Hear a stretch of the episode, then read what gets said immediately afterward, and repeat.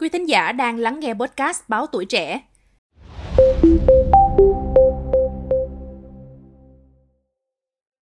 Thưa quý vị, năm 2023 trên cả nước xảy ra nhiều hiện tượng thiên tai dị thường, cực đoan trên các vùng miền với 1.145 trận thiên tai.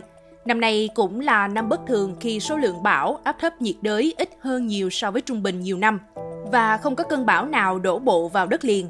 Thống kê từ năm 1945 đến nay thì đây là năm thứ ba Việt Nam không có cơn bão đổ bộ vào đất liền.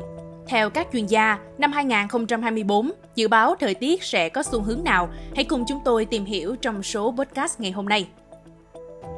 Dự báo 2024 tiếp tục là năm nóng, trong đó nửa đầu năm sẽ nắng nóng, thiếu nước, hạn hán, còn nửa cuối năm xuất hiện mưa bão nhiều hơn. Thông tin này được ông Hoàng Đức Cường, Phó Tổng cục trưởng Tổng cục Khí tượng Thủy văn, Bộ Tài nguyên và Môi trường cho biết tại hội nghị tổng kết công tác năm 2023 và triển khai nhiệm vụ năm 2024 do Cục Quản lý Đê điều và Phòng chống thiên tai, Bộ Nông nghiệp và Phát triển nông thôn tổ chức chiều 17 tháng 1. Theo ông Cường, năm 2023 dưới tác động của hiện tượng El Nino gây nên nắng nóng kỷ lục, thiếu nước khô hạn, mưa lớn ở Trung Bộ. Năm qua, tần suất xảy ra dông lốc trên đất liền và trên biển nhiều hơn, gây tai nạn tàu thuyền, ngư dân. Năm 2023, El Nino tác động đến toàn cầu, trong đó có Việt Nam, xác lập các kỷ lục về nhiệt độ. Năm 2023 là năm nắng nóng nhất từ trước đến nay.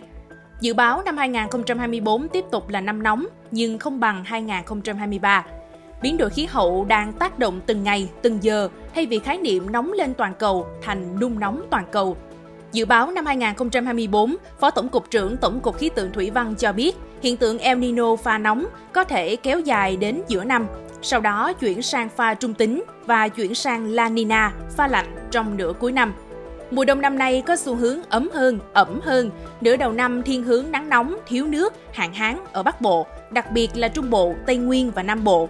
Các khu vực này nguy cơ gây thiếu nước ngọt, thiếu nước sinh hoạt và thiếu nước sản xuất. Ông Cường nhận định, từ giữa năm đến cuối năm, nhiệt độ có xu hướng thấp hơn trung bình nhiều năm, mưa nhiều hơn. Dưới tác động của La Nina, khả năng bão hoạt động nhiều hơn trên Biển Đông trung bình nhiều năm. Bão có thể không mạnh, nhưng mưa do bão lớn hơn, kéo dài ngày, trọng tâm ở khu vực Trung Bộ.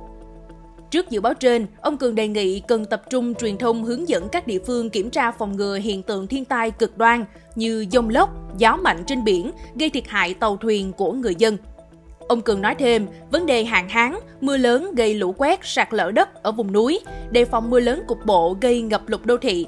Do đó, cần tăng cường hướng dẫn, kiểm tra, phương án ứng phó của các bộ ngành địa phương. Thứ trưởng Bộ Nông nghiệp và Phát triển Nông thôn Nguyễn Hoàng Hiệp đề nghị các bộ ngành, địa phương cần lưu ý đến dự báo trong năm 2024 sẽ có một số đợt thiên tai cực đoan, mang tính chu kỳ lặp lại 60 năm, nên có thể thiên tai sẽ khốc liệt, khó lường. Do đó phải chủ động lường trước các đợt thiên tai này để chủ động ứng phó. Ông Phạm Đức Luận, Cục trưởng Cục Quản lý Đê điều và Phòng chống thiên tai cho biết, thiên tai năm 2023 xảy ra cực đoan trên các vùng miền với 1.145 trận thiên tai.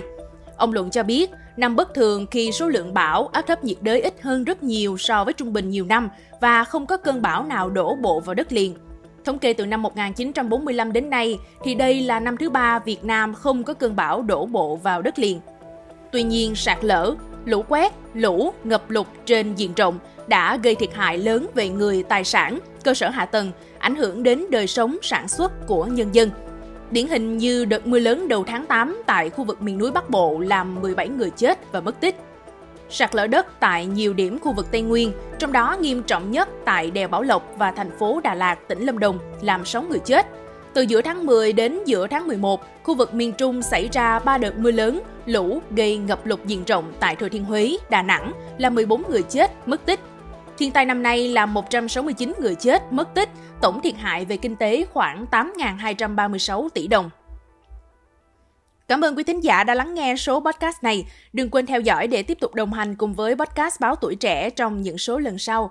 Còn bây giờ, xin chào và hẹn gặp lại.